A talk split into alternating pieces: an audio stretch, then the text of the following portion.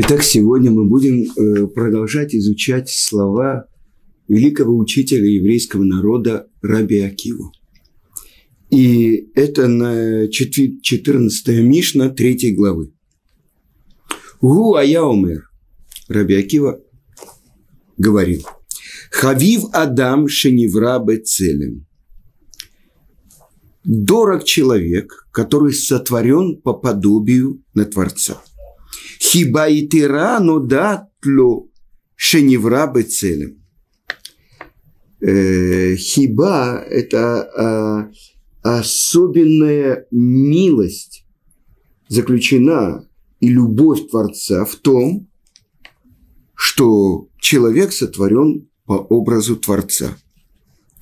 Шенеймар, как сказано, кибецелем элоким асайта Адам. По подобию на Творца сотворил человек. Хиба и тера, а, извините, хавивим Исраэль шиникрыу баним лемаком. Э, дорогие любимые сыновья Израиля, потому что они называются сыновьями Творца. Хиба и тера, но дат лаэм шиникрыу баним лемаком особенная милость заключена в том, что, что они называются сыновьями Творца. Шенеймар, так сказано в книге Дворим, последней книге Торы, «Баним атем лашем элокейхем» – «Сыновья вы Творцу Всесильному Богу вашему». Хавивим Израиль шенитан лаем клихем да. Любимые сыновья Израиля – которым дан, дан драгоценный сосуд. Сейчас мы узнаем, что это. Хиба и тира, но дат лаем, шенитан лаем клихимда, шебо невраулам.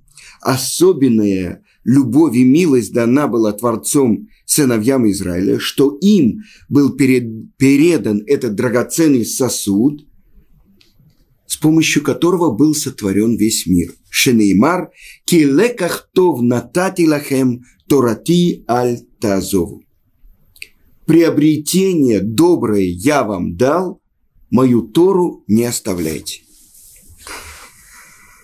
И, конечно, это слова, которые, в которых заключена глубокая мудрость. Любим человек –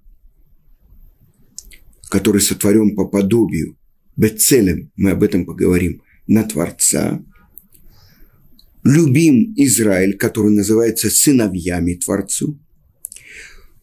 Особенно любим и выделен Израиль, которому дана Тара. И, естественно, каждая из этих трех вещей, она требует понимания. Например, почему в начале Раби говорит, что дорог и любим человек, который сотворен по подобию на Творца. А дальше он говорит, особенно любимый Израиль, которые называют сыновьями Творца. Дальше, но в чем разница? Почему сказано Адам? Адам – это тогда любой человек, пришедший в мир, потомок Адама. А потом сказано про Израиль. Что это значит особенная любовь, которая у Творца по отношению к еврейскому народу. И так объясняет Рамбам. Особенную любовь выказал Творец первому человеку, Адаму, которому он сказал, я сотворил тебя бецелем, по подобию.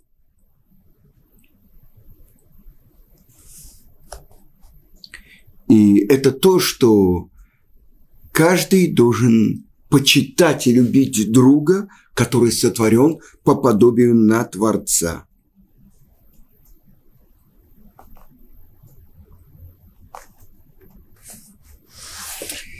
Итак, что же пришел, чему же пришел научить нас Раби Акив? Прежде всего, вспомним слова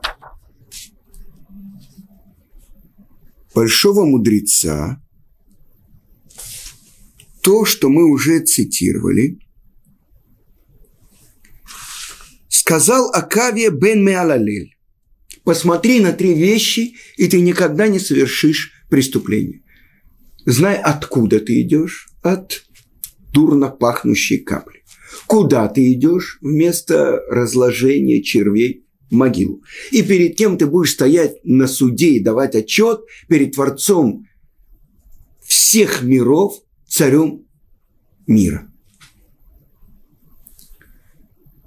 Человек, который смотрит на себя из какой-то дурно пахнущей капли, куда он идет, в могилу, стоять перед Творцом, давать отчет. Если я такое ничтожное творение, что, какой отчет, за что, за все мои действия.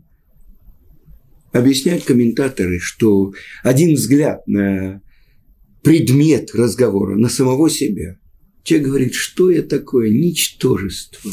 Ничего не значу. Что-то дурно пахнущее, наполненное ложью, наполненное обманом. Одно в сердце, другое на губах.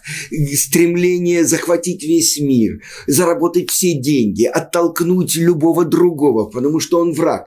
Это наполненность жизни человека.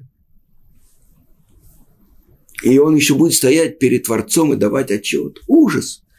Полное отчаяние.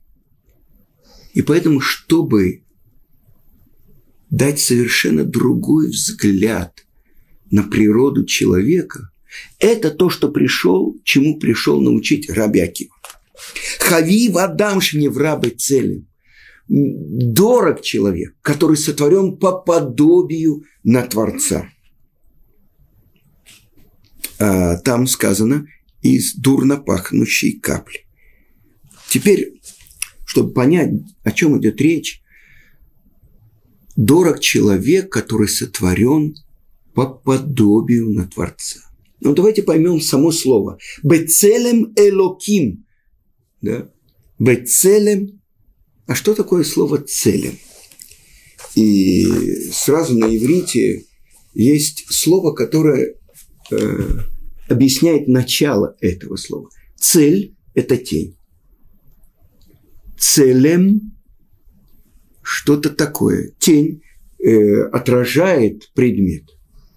Но о какой тени и подобию идет речь? Много раз во время уроков в Москве, и в Нью-Йорке, и в Сент-Луисе, и, я бы сказал, Кременчуке мне задавали вопрос. Ведь написано «Бецелем Элоким» по подобию на всесильного сотворен человек. Так что, у Творца есть нос, уши, э, рот, ведь вся Тара наполнена такими высказываниями. Руки Творца, глаза Творца, э, ступни ног Творца, указательный палец Творца. И Рамбам отвечает на этот вопрос на человеческом языке, на понятном языке, говорит Тора. Одна из тринадцати основ нашей веры, что у Творца нет никакого подобия и никакой телесности. Так о чем идет речь? Это идет речь о проявлениях Творца, которые нам понятны. Потому что у меня есть глаза, у меня есть уши, у меня есть рот, руки, палец и так далее. На понятном языке, говорит Тара, чтобы дать мне некое представление. Ну что это значит? Наподобие на всесильного. И на этот вопрос отвечает Равхаим из Воложина в книге Нефеша Хаим. Он говорит так, что когда Каин совершил свой грех, и Творец э, постановил, что он будет перемещаться с места на место, не будет ему покоя, кикат амидбар, как птица в пустыне, которая перемещается с одного места на другое. Задает вопрос Равхайм. Так что, у Каина вырос э, зоб, нет, как это называется, э, клюв, у него отросли когти, ничего подобного некое подобие, что он будет перемещаться с места на место и не будет находить успокоения для своих ног. Некое подобие. А дальше Равхайм из Воложина объясняет, по подобию на всесильного. Имя Элоким, так написано в Шулхана Руки. Такив у Бааль Яхолет у Бааль Кола Кохот Кула. Такив – могучий, у Бааль Яхолет – обладающий возможностями и являющийся источником всех сил. Это имя Луки. Так по подобию на всесильного сотворил Творец человека. И это вы знаете, то, что когда Творец обратился к ангелам, творить человека или нет, они сказали, нет, он будет наполнен ложью, он будет наполнен суетом, не твори. И тогда, после того, как Творец сокрушил, сжег, сказано, э, целый ряд ангелов, потом последние ангелы сказали, Творец, ты знаешь, как ты хочешь, так твори. Но Творец обратился к ангелам и спросил у них, Можете вы определить имена всем животным, зверям, птицам и так далее? Они сказали, нет, не можем. А когда до греха, когда Творец обращается к Адаму, который еще был особенным сотворенным Творцом существом, двуполым, мужчиной и женщиной сотворил он их. И они соединены были, как, э, может быть, сиамские близнецы, как спинами. Так вот, когда он обратился к этому творению его рук, Адаму, написано в наших святых книгах, что он весь был духовное творение. И только краешек, кончиком он касался материального мира. Дать определение, открыть сущность, имена животным, зверям, птицам, рыбам. И Адам с легкостью справился с этим заданием. Он открывает имена животных, зверей. Это будет называться Арие, а этот будет называться Хамор, а это будет называться Келев.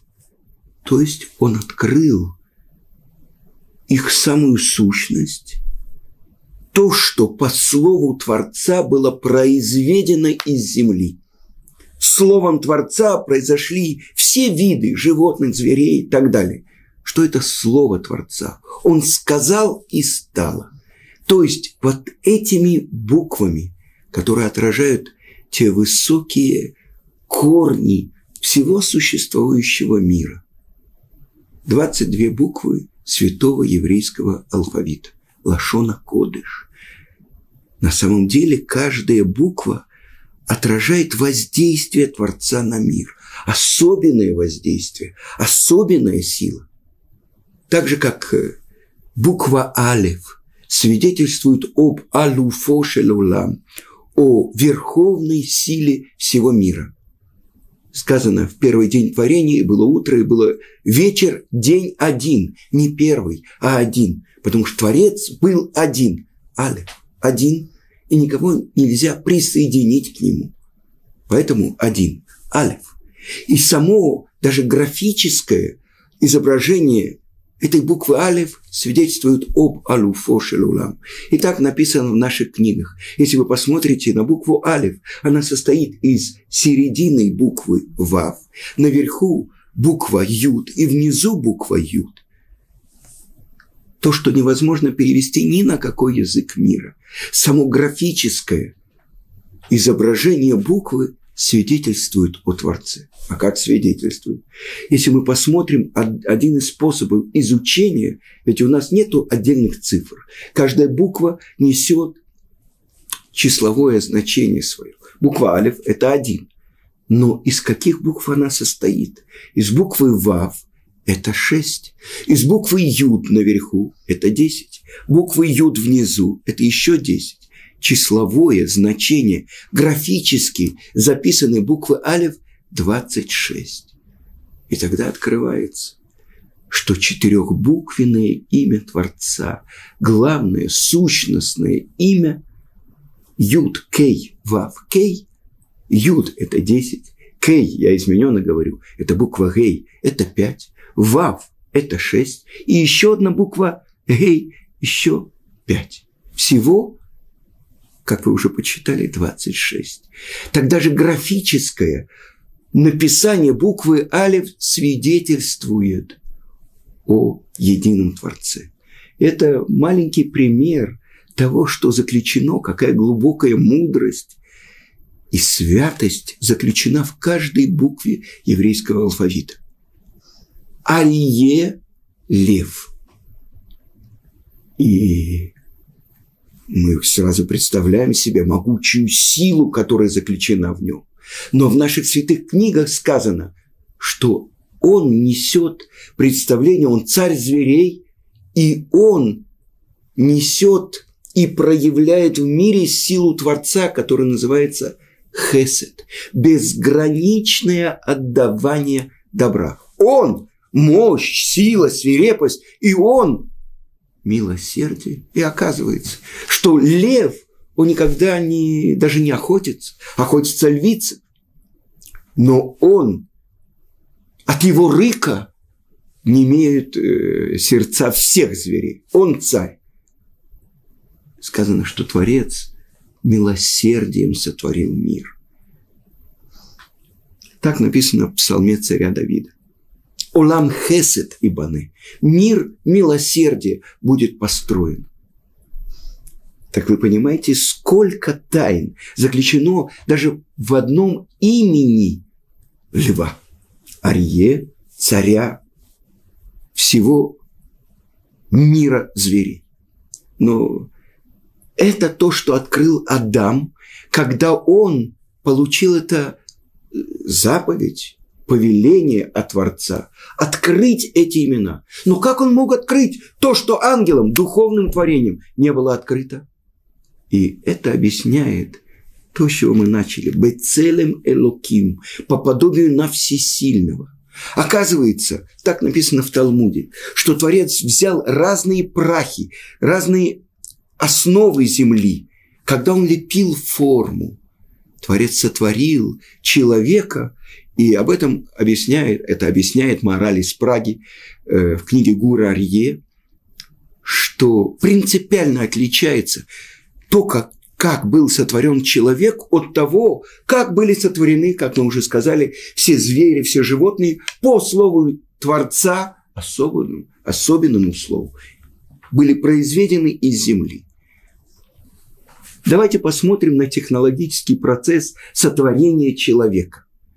Вначале было сказано Творцом «Наасе Адам» – «сделаем человека». И тут же задают вопросы, э, то, что объясняет Мидраш. Муше хотел сказать «сделаю человека». Нет. То есть все силы, заключенные в мире, как бы взял Творец, чтобы сотворить человека. Сделаем человека. Дальше он как бы произведением своих рук сотворил форму. И объясняет это мораль из Праги. В Гурарье, что сделал Творец. И сказано в Торе «Ашер барайло ким ласот» – то, что сотворил человек, Творец, чтобы делать? Чтобы человек был компаньоном Творца через свои действия. И мы же определяем человека, то, что объясняет Ункилус, когда Творец вдунул в его ноздри третий этап. Душу живую, выпах попав нишмат хаим, и стал человек духом говорящим. Так переводит Ункилус. Леруах мемалела духом говорящим. Тогда определение человека говорящий. А что же такое? Почему же был этот этап, когда Творец творил, делал форму, чтобы человек мог быть тем, кто творит, делает. И в этом глубокая тайна. Потому что человек, он может быть подобен Творцу в том, что он делает действие, совершает действие. Но ведь это гораздо выше уровень речь человека. Через три проявляется человек в мире. Через мысли, через слова и через поступки, действия. Так почему же мы говорим, что действие – это одно из главных проявлений человека в мире? Речь человека – это же более высшая ступень. Но речью человек может обмануть. Человек может говорить слова Торы, быть компаньоном Творца в открытии, в раскрытии Торы в мире. Но он может быть обманщиком. Он может говорить одно, а думать другое. Но в действии человека человек проявляется однозначно. Там невозможно вставить волосок. Вот человек совершил действие. Он может говорить много-много красивых вещей. Известная история. Один человек был на лекции про вред курения. И лектор показывал с диаграммами, что происходит с легкими, когда человек курит, как и так далее э, в метро в э, Москве, я недавно оттуда вернулся, там целая картинка такая, из сигарет сложена фигура человека, да, особенно верхняя его часть, так вот, этот лектор давал такой замечательный урок о вреде курения, о том, как это мешает окружающим, и так далее, и так далее, и так далее. И когда один из очарованных слушателей хотел после лекции подойти к нему и поговорить на эту тему, он увидел, этот лектор стоит и жадно курит сигарет. Он говорит, ну вы только что же дали такой урок. Это урок, а это моя жизнь. Вы понимаете? То есть, это я прочитал у Горького в жизни Клима Самгина. Это то, что человек может обмануть других набором фраз. А когда он совершает действие, то, что он курит, это правда. Это э, зачеркивает все то, что он говорил про вред курения. Это для вас, я говорю, для других. Значит, это обман. Или человек дает замечательный урок, например, о вреде лашонара, дурной речи. рассказывал мне один мой друг, он был на таком уроке, а потом э, лектор не знал, что он понимает идыш – он начал э, с другим каким-то своим товарищем обсуждать кого-то третьего на сочном идыше. И когда подошел к нему этот человек, мой друг, и сказал, только что вы давали такой урок про чистоту речи. И этот Раф покраснел. Он понял, что его действие, его поступок противоречит тому, что он только что учил других. Ну, мы понимаем, мы никого не обвиняем. Потому что человек не ангел. Но это мы э, смотрим на то, что здесь заключено по подобию Бецелем Элоким. Значит, мы сказали Элоким, то есть совокупность всех сил, которые находятся в мире. С точки зрения материальной природы человека, прах земли – это то, что подобно всем зверям, всем животным, птицам, рыбам – только потому, что в нем самом заключены все эти силы. Он может определить то, какая главная сила заключена в одном или другом виде зверя или животного и так далее. С другой стороны, и вдунул в его ноздри душу живую. От кого вдунул? От себя вдунул. И вот так объясняет это Рамбан величайший учитель Раби Муше бен Нахман, учитель еврейского народа, в, своей в своем комментарии э, на Тору, что через то, что он вдунул в его ноздри дыхание жизни из своих уст, к нему была добавлена высшая душа. И благодаря этой высшей душе человек обрек, обрел мышление и речь и через нее он совершает все свои поступки. А все другие уровни души должны только служить ему. И так сказано дальше. До совершения греха, когда Адам нарушил повеление Творца и съел от дерева познания добра и зла, в Талмуде приводится мнение, какой именно плод это был. Но э, то, что все знают, райские яблочки и прочее, прочее, есть мнение, что это было дерево пшеница, есть мнение, что это была виноградная лоза, поэтому это не так просто. Но из-за этого Адам опустился на уровень, когда дурное начало вошло в него. И когда он говорит «я хочу», а на самом деле сказано до совершения греха – он исполнял волю Творца.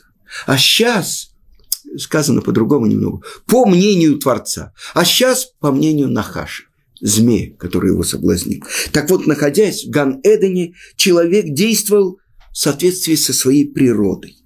И делая все, что необходимо, согласно своему предназначению. Так же, как действуют небеса, так же, как действует любая травинка, любой муравей, у которых нет свободы выбора. Но свобода выбора, и это одно из значений, целям и локим, то, что Творец дал человеку, было в том, что у него была возможность ошибиться. Потому что это было вне его. Истина, абсолютная истина, правда, эмет.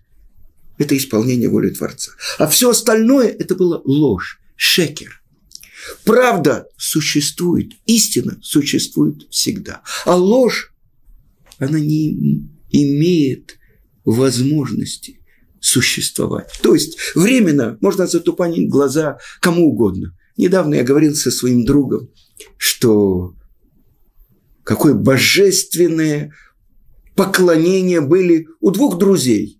Извините, я скажу. У Сталина и у Гитлера. И Макшмам Вазихрам которые заключили соглашение о мире перед войной. А что после этого?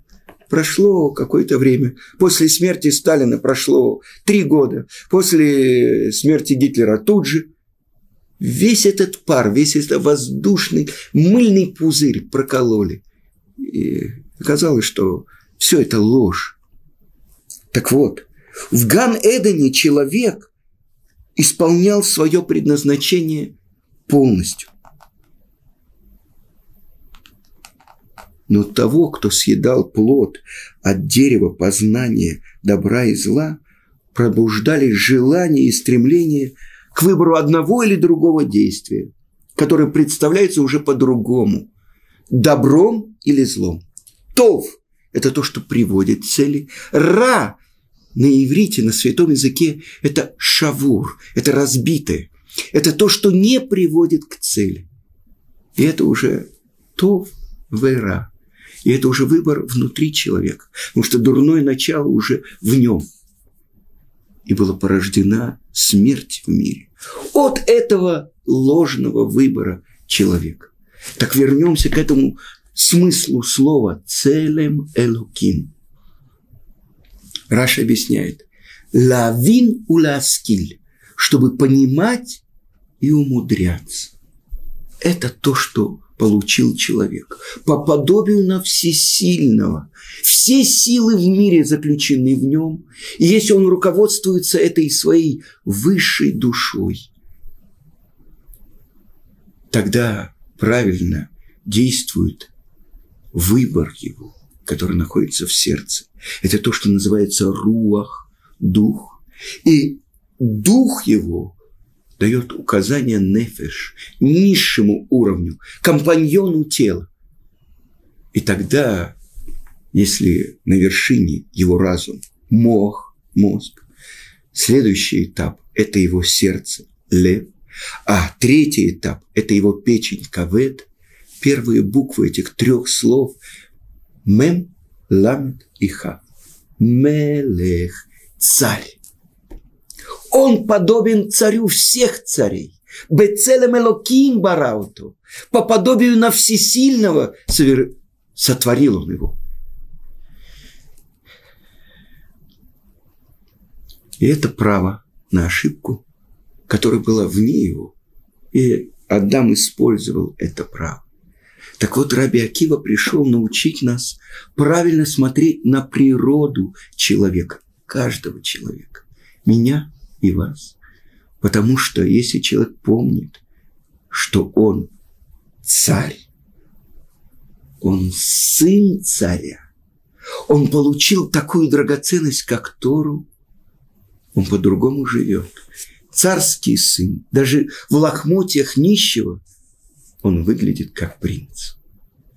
На этом мы завершим первое начало постижения этих глубоких слов Раби Аким.